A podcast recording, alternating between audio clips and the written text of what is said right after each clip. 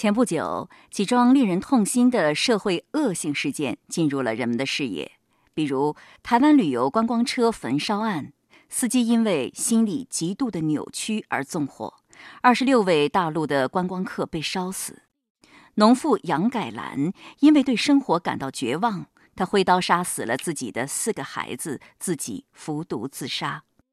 最近还听说一位影视明星乔任梁因为抑郁症而自杀。朋友们，不知当你听到这些消息的时候，作何感想呢？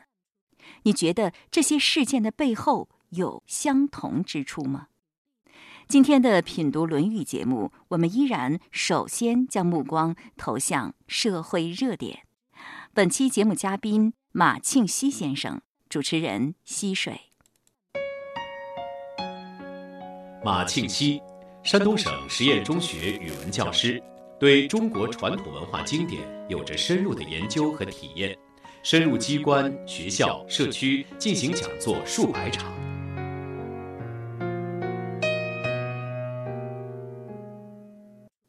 最近你肯定听说了，出现了很多的社会恶性事件，比如说前一段时间的台湾观光车焚烧案，就是因为司机他的心理极度的扭曲。二十六位，大概是一车的大陆的观光客，因为司机放火啊，全部被烧死了。还有农妇杨改兰，因为对生活感到绝望，她挥刀杀死了自己的四个孩子，自己也服毒自杀了。后来丈夫也自杀了。最近还听说，就是一位影视明星乔任梁因为抑郁症自杀的消息。这是几件完全不同的事件，你觉得这其中有没有相同之处呢？相同之处就是大家心理上出问题了。南怀瑾先生就这样总结过，他说：“你看，十九世纪世界性的疾病是肺病，嗯，就林黛玉这个病；二十世纪这个咱们都很熟，就是癌症。那二十一世纪是什么疾病？就是心理疾病。对，现在得抑郁症的感觉特别多。是，心理疾病这么多，我想可能是有两个方面的原因。第一，我们忽略了对人的这个教育。”第二是外在社会环境可能还是太残酷，这两个方面加上起来，如果我很脆弱，但外界环境很好，我不至于这样。对，如果我内心稍微有一点点坚强了，但是外界环境太残酷，足以击败我的这个，让我崩溃，我也会患上这样的疾病。我们生活在这个环境就是内外交困。但是对外部环境，很多时候我们是无能为力的。是，所以最主要的，咱们把它归结为是心理问题，而不是社会问题。嗯啊，就是社会可能短时间内我们没有改变，但是我们可以选择自己的生活方式。但是作为一个局外人，我们这样说对方的时候，总觉得有点太轻松了，有点站着说话不害腰疼。你比如说杨改兰，她在那样的农村的环境当中生活那么窘迫，她怎么样让自己的内心强大呢？因为我小时候也是在农村，因为我们那个时候很多很多很痛苦的这个人家，真的是贫贱夫妻百事哀。呃，那个时候孩子还多，我记着我们那里有一个人家有四个孩子，他们过到什么程度呢？就是吃完了饭之后，四个孩子天天在外边疯玩，吃不上白面。你比方就是吃地瓜，我们那边吃高粱米的东西、玉米面的东西。他吃完饭就把这个连馒头之类的地瓜用个筐子吊到屋顶上，啊，他不是咱现在这种平顶那种老式的屋顶尖的，吊的很高。为什么呢？他要不吊上去啊，孩子都孩子一会儿摸着一会儿就没有了。你蒸一大锅一会儿就没了，晚上都不吃晚饭，熬着熬到几点吃呢？九点多再吃，因为那些孩子在外边疯跑一天，到了八九点钟就困了，然后谁还没困，这个时候再吃点晚饭。过着可以说是很辛苦，但是人家依然很乐呵，说不定这家男主人还抽两袋旱烟。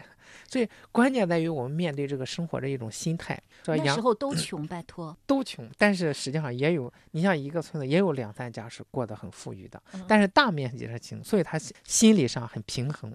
再一个，他们有一种观念，认为什么我就是这个命，所以我就只能忍受。但现在不一样了，人家为什么命就那么好啊？实际上他没有意识到个人有个人的命。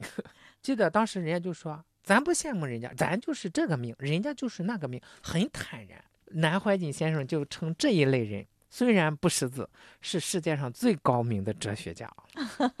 现在这样的人为什么少了呢？咱们先是打倒了这种观念，哪有什么命啊？先把这一点打倒了，人们这种心理上的千百年来大家都这样认可的这一点，我们先粉碎了，所以他连最后一个支柱都没有了，所以就更加的脆弱了，心里不甘，但是又无能为力。是无能为力，因为毕竟这个确实是人和人的境遇是不一样的。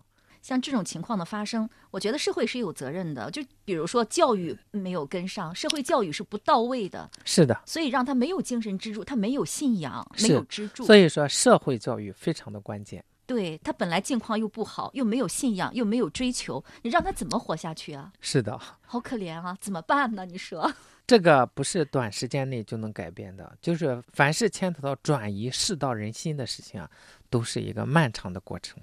那得多少年啊！我真替他们这些特别痛苦的人着急。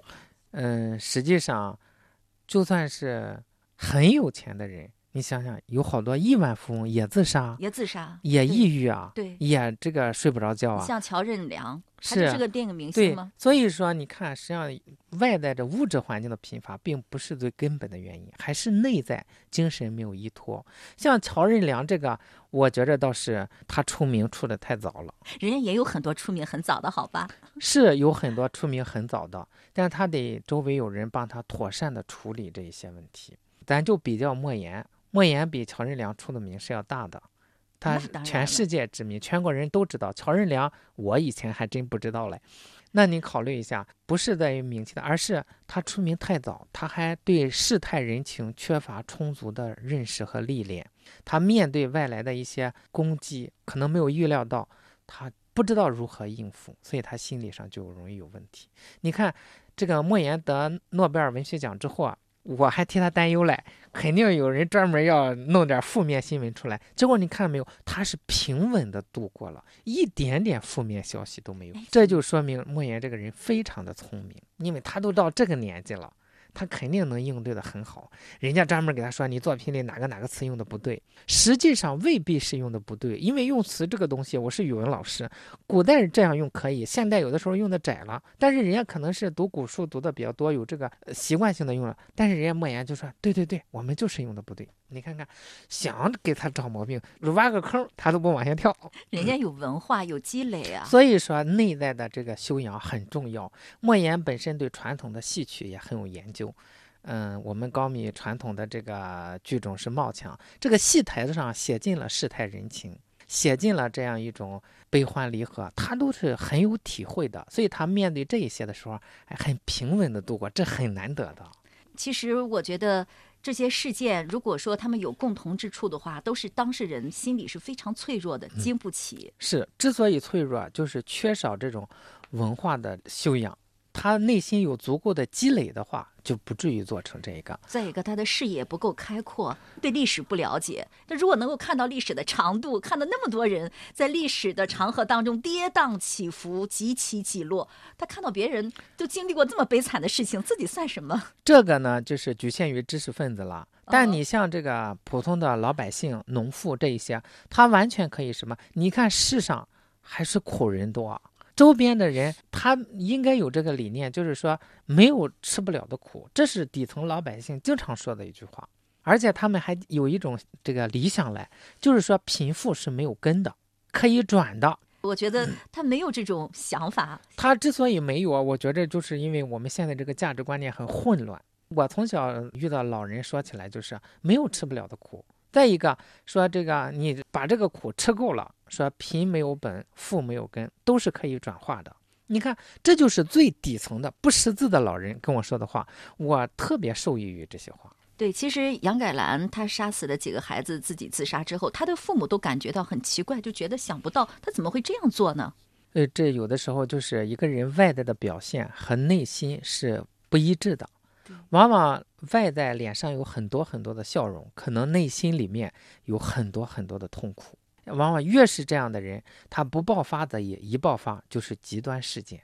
按照您的说法，我觉得你一定会说，学传统文化是可以防治抑郁症，不让心灵扭曲的，是吗？如果是正确的学习的话，是可以的啊，就是不要走偏了，不要单纯学一些细枝末节。有的人不学。他还不抑郁，他一学他就抑郁，为什么呢？他一学他发现我知道了这个标准，周围的人都不这样，于是他觉着谁都不行，周围整个环境都不对，然后他就抑郁了。我发现很多学传统文化的人有有不少都特别的迂腐和刻板，很僵化，他们感觉与这个社会都是格格不入的，有那样一种味道。是啊，所以这就是第一没有学好，害了自己；第二也害了传统文化。人家说，你看学传统文化的人都这个样子，谁还敢学？要是我，我也不敢学。我们实际上传统文化是非常活泼生动、非常灵活的。在呃学传统文化的过程当中，有很多人受益了，受益了之后，他向更多人去推荐这个传统文化，可是人家就是没有兴趣，这个是不能推荐的，不能推荐。这又不是搞传销，人家会觉着你干嘛就是老这样。他不会体会到这是好的用心，他会觉着你这是磨到了嘛。真正的推广是怎么样的？是我学了之后，我就照着做，我改自己的毛病。哎，大家一看，原来我很讨人厌，现在很讨人喜欢了。原来我过得很痛苦，现在很幸福了。大家就来想，哎，你是怎么改变的？哎，你就告诉他是因为这个这个，慢慢的人家就愿意了。所以说是行胜于言。不能向人推荐，你一推荐，人家就反感。好，你自己学就行啊，千万不能这样。这但事实是，好多人都这么干，向家里人推销，向同事推销，这不和传销完全一样吗？专搞这样的人，对，所以这是不合适的，应该是自己默默的去做。传统文化就告诉我们一点：只修养自己，不管别人。就是在修养这个问题上，不要想去修养别人，你成了修理别人了，只修理我们自己就行。自己修理好了，自然会影响别人。是，哎，你说儒家文化是不是精英文化呀？像《论语》《大学》《中庸》《孟子》等等，我觉得学的人是很少的。话如果说读这种典籍的话，当然是一些精英的人来做。但是你看他的理念，我们讲百姓日用而不知，天天都在用的。说实话，这个道统是不属于儒家、道家、法家，它是独立于哪一家之外的一个公共的规律。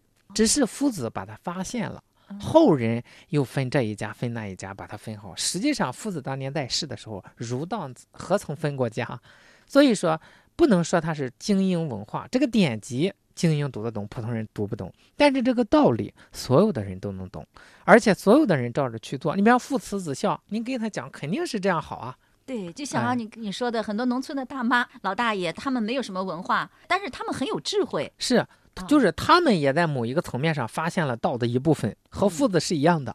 那你觉得，如果大家你想不太愿意学传统文化的话，平常应该还通过什么来加强自己的心理建设，让自己的心理更加健康，抵御外部干扰的能力越来越强呢？多听听咱这个节目。其实不管，我觉得听我们品读《论语》节目也好，或者是学习什么《论语》啊，学习什么呃《孝经》啊也好，就是说要不断的学习。你学习什么都好，我觉得只要能够看进去，就主要是要天天的接触，因为我们在这个社会上受到的诱惑太多，就是各种的价值观念都有。那这个时候哪一个是我们所要侍从的，哪一个是正确的呢？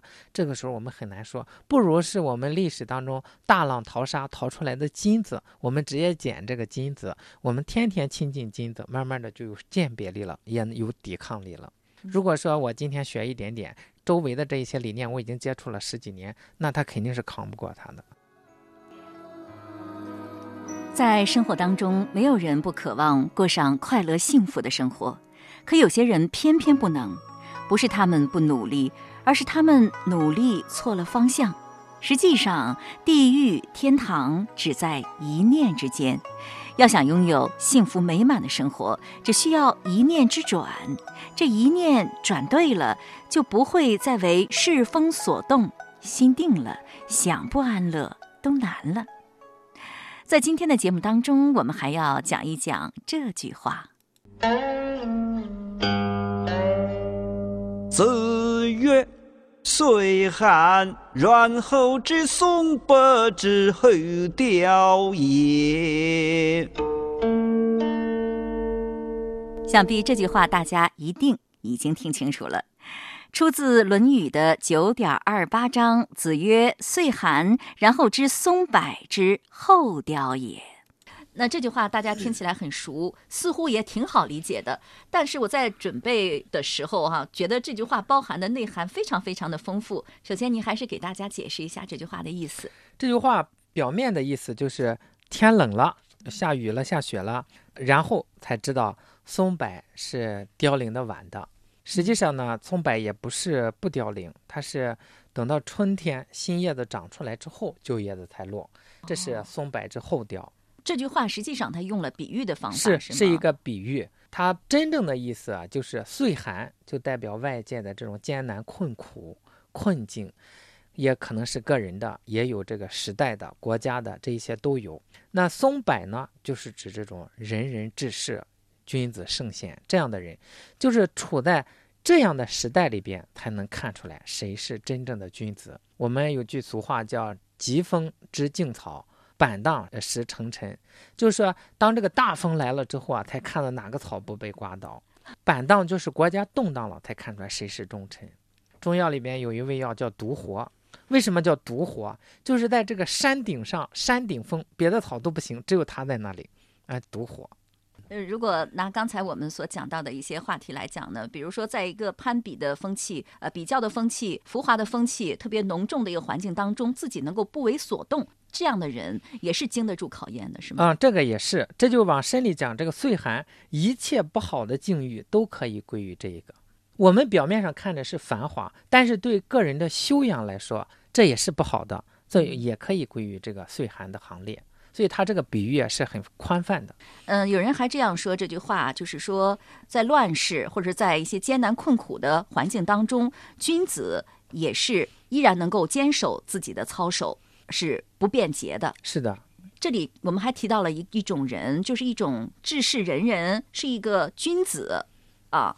那你说什么样的人是君子呢？用现在的话来说，就好比是一个学位。你让古代人读书，就成了一个士人，再往上修养，学成了，差不多了，到一个阶段，这叫君子；再往上一个阶段叫贤人；再往上一个层次就是圣人，就类似于咱们现在的本科生、硕士生、博士生啊，就是这样一个过程。那这个君子就是说，学识也好，德行也好，学的差不多了。刚才我们还提到了一个容易跟风的人，别人干什么自己就要干什么，这样的人是小人吗？从宽泛的意义上来说，宽泛的意义上这是的。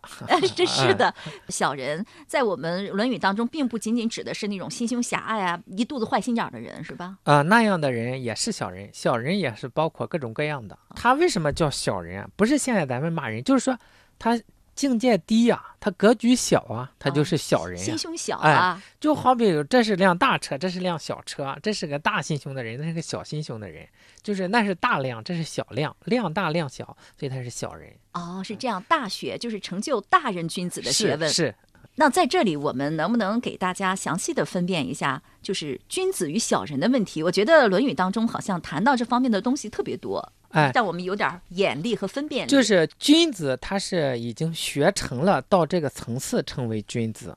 那这样的人面对不同的事情，他会有不同的表现。所以说，《论语》里面会记载很多关于君子怎么样，小人怎么样。实际上，就是这类人在应对社会，呃现实的时候，他表现出来的一种风度。比方说，我们合作的时候，君子是和而不同，小人是同而不和。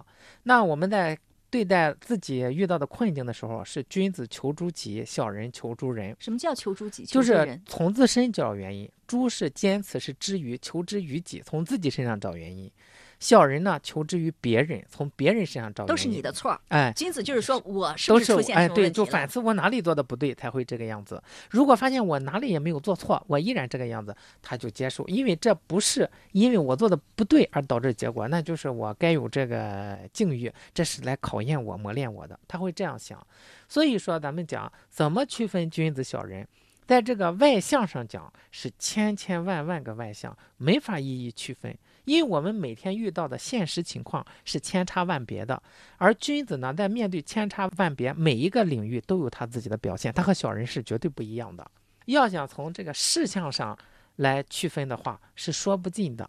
嗯那从根源上来说，就是他的德行到了这里的一个层次了，嗯啊，那就可以了。所以我们在看的话，要怎么样做呢？就是我们如果分辨别人是君子还是小人，实际上就是看他在这个地方的用心，他是一心为自己，还是考虑到大局，考虑到别人，这个是一个总原则。《论语》当中有一句比较著名的话，叫“君子坦荡荡，小人长戚戚”。就是说，小人的话，他就是忧愁烦恼比较多；君子的话，他是快乐、幸福、满足比较多。这也是区分的一个。是，你就看平时君子出来，他那个神态。为什么我们讲，呃，富润屋，德润身？道德到了一定程度，他言谈举止，他的体貌都是和别人不一样的。他有一种恬静，他坦然愉悦。小人天天算计，他出来之后，这个状态也是不放松的。通过这一些也能看出来。所以学了这个之后，如果真正能区分好君子小人，那都是高明的相面师。还有一个，君子固穷，小人穷斯滥矣。君子他如果自己的境遇非常的穷困的话。他觉得也能够在里面自得其乐。那么小人很穷困的话，可能就过不下去了，是吗？首先要知道，这个穷和现在的贫不是一个概念。不是一个穷不是没有钱，不是啊。在古代，贫富是一对儿，贫是钱少，富是钱多，而这个穷和达是相对的。我们讲达则兼济天下，穷则独善其身。达是说自己的境遇很顺利，比方说仕途很顺利，而这个穷呢，就是处境不顺，自己的想推行自己的这个道德主张也是行不通的。那怎么推行啊？是通过得到一定的地位来推行。那也就是说，他这个仕途不是很顺利。君子是什么？面对这个穷的境遇，就是说功名事业。不是很顺利的时候，他能坚守自己内心的道德主张，不会改变。而小人就一碰到这个，哦，我这个行正道走不通，那就无所不为。我通过种种不法的手段，呃，狗狗钻营的手段，然后去做，那就是小人。这个孟子里面专门有句话说：“这个无恒产而有恒心者，恒是永恒的恒，就是固定的，连点固定的产业都没有。但是呢，他有恒心，恒心就是什么？心始终在道上。”无恒产而有恒心者，为士为能。士就是读书人，这个士士兵的士，就只有他能做到。至于小人怎么样呢？就是说，如果没有恒产，那么就什么都可以，坏事都干。所以说，这是君子和小人面对这种不顺利的境遇的时候，他们的表现。嗯，我觉得你刚才说的特别好，就是说，君子和小人在不同的境遇当中表现不一样，这样的表现有千千万万种，非常非常的多。嗯，啊，我们其实刚才只说了其中的几种。是，尤其是面对穷这个境遇的时候，就是咱们现在说事业不顺利，呃，仕途不顺这样的时候，恰恰。就能看出来君子和小人，所以就是说岁寒，然后知松柏之后凋。我想知道，就是孔子是在什么背景下说的这句话？这方面有没有考据呢？有人是说，是你像他在陈蔡绝粮的时候，饭都吃不上的时候说这样的话。嗯，但是呢，因为《论语》里边没有系统的记载，大家就叫经史合参嘛。嗯，孔子什么时候有这样的遭遇啊？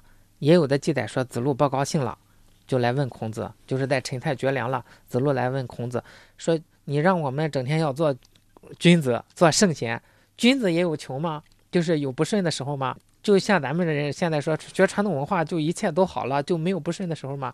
孔子就这样回答他说：“君子固穷，小人穷斯滥矣。”他就是这样一个语境，就是说。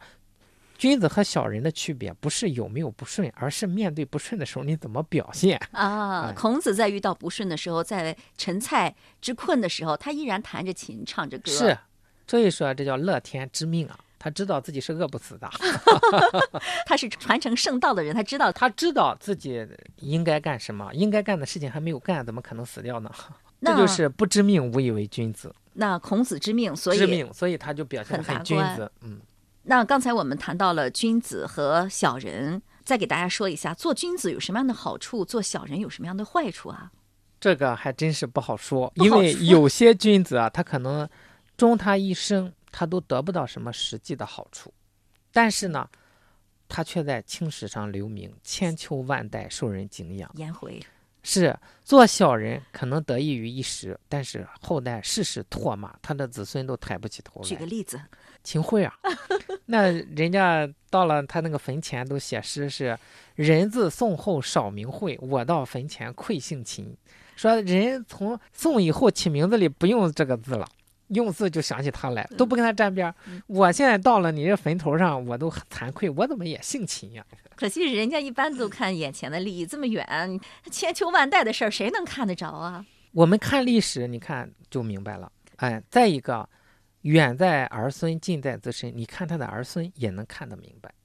包括不要看太远，看三十年，看二十年也能看得明白。嗯，你像那个大奸臣严嵩，明代的，显赫一时，可是到最后流落到街头，八十多了，上街上要饭，七八十了，没有人给他，活活饿死。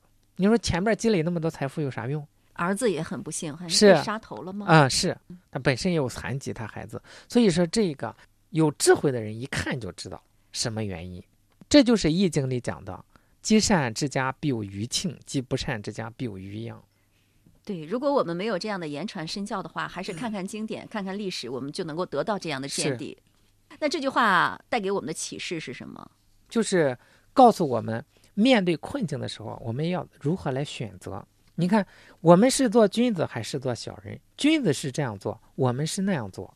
就是说，面对岁寒的时候，我们是选择接着就掉。甚至古人有个词写的非常形象，我特别喜欢，叫“望风先云，望秋先云”。秋天还没到，看着快到了，我自己先改变了节操。这个国家还没亡呢，快要亡了，我赶紧先去投靠人家那里。这是小人中的小人，一点气节都没有，就告诉我们，勉励我们要做松柏，因为做松柏自然能万古长青。另外，我觉得也可以让我们坚定信念。比如说，在黑暗的时候，在小人得志的时候，这时候呢，你别着急，这一切肯定会过去的，黑暗总会过去的，小人最终会失道寡助的。这时候信念就会很坚定，帮助自己度过困境。这样来理解是非常好的。乌云遮不住太阳，所以我觉得人的在这个过程当中有定力啊，有忍耐力啊，有希望、有信心是非常重要的。这就是说，我们不管处在什么样的困境里面，始终要坚守这样一份信念。你看，我们那个时候文化大革命十年，但是有的人依然就是说，我相信我会挺过来。不说是多么高明的人哈，是我一个同学就跟我讲过，当时呢，嗯、在曲阜那一边。有一家，他们家地很多，被打成地主，然后就有一些无赖呀、地痞不好好干活，他当然没有产业了，然后就去斗他，把他的地分了，打他。他就说：“我不生气，我要好好活着，等着看着打我的这些人都死了，我再死。”他就这样凭着这样一种信念，到后来，人家依然又过得很好。当年打他的那些人还过得不如人家好，他果然把那些人都熬死了。哦，我觉得这个信念太重要了。是啊，所以他就坚信我会有嗯好的那一天。对，所以孔子也说嘛，“民无信不立是”啊，信心我觉得无论在什么时候都是第一位的。是，这是第一位的入道之源。寒山问拾得云：“世间有人谤我、欺我、辱我、笑我、轻我、骂我、骗我，该如何处置乎？”拾得云：“只要忍他、让他、避他、由他、耐他、敬他，不要理他。再过几年，你且看他。”这几年便是那岁寒之时，只是这忍得过，说的容易，做到难。怎样才能够做到呢？我觉得这其实也是对你世界观的考验，看你是否懂得自然规律的运作，明白否极泰来的道理。若是只看眼前，只为自己，顾头不顾脚，顾前不顾后的话，那就未必能熬得过岁寒了。要成为那后雕之松柏，功夫需要从平时练起。刚才马老师都把方法告诉你了，你愿意去做吗？今天的节目就是这样了。节目嘉宾马庆西先生，主持人溪水。品读《论语》往期节目已上载齐鲁网、山东经济广播手机客户端、苹果播客、荔枝 FM，欢迎查找收听。下周日同一时间再会。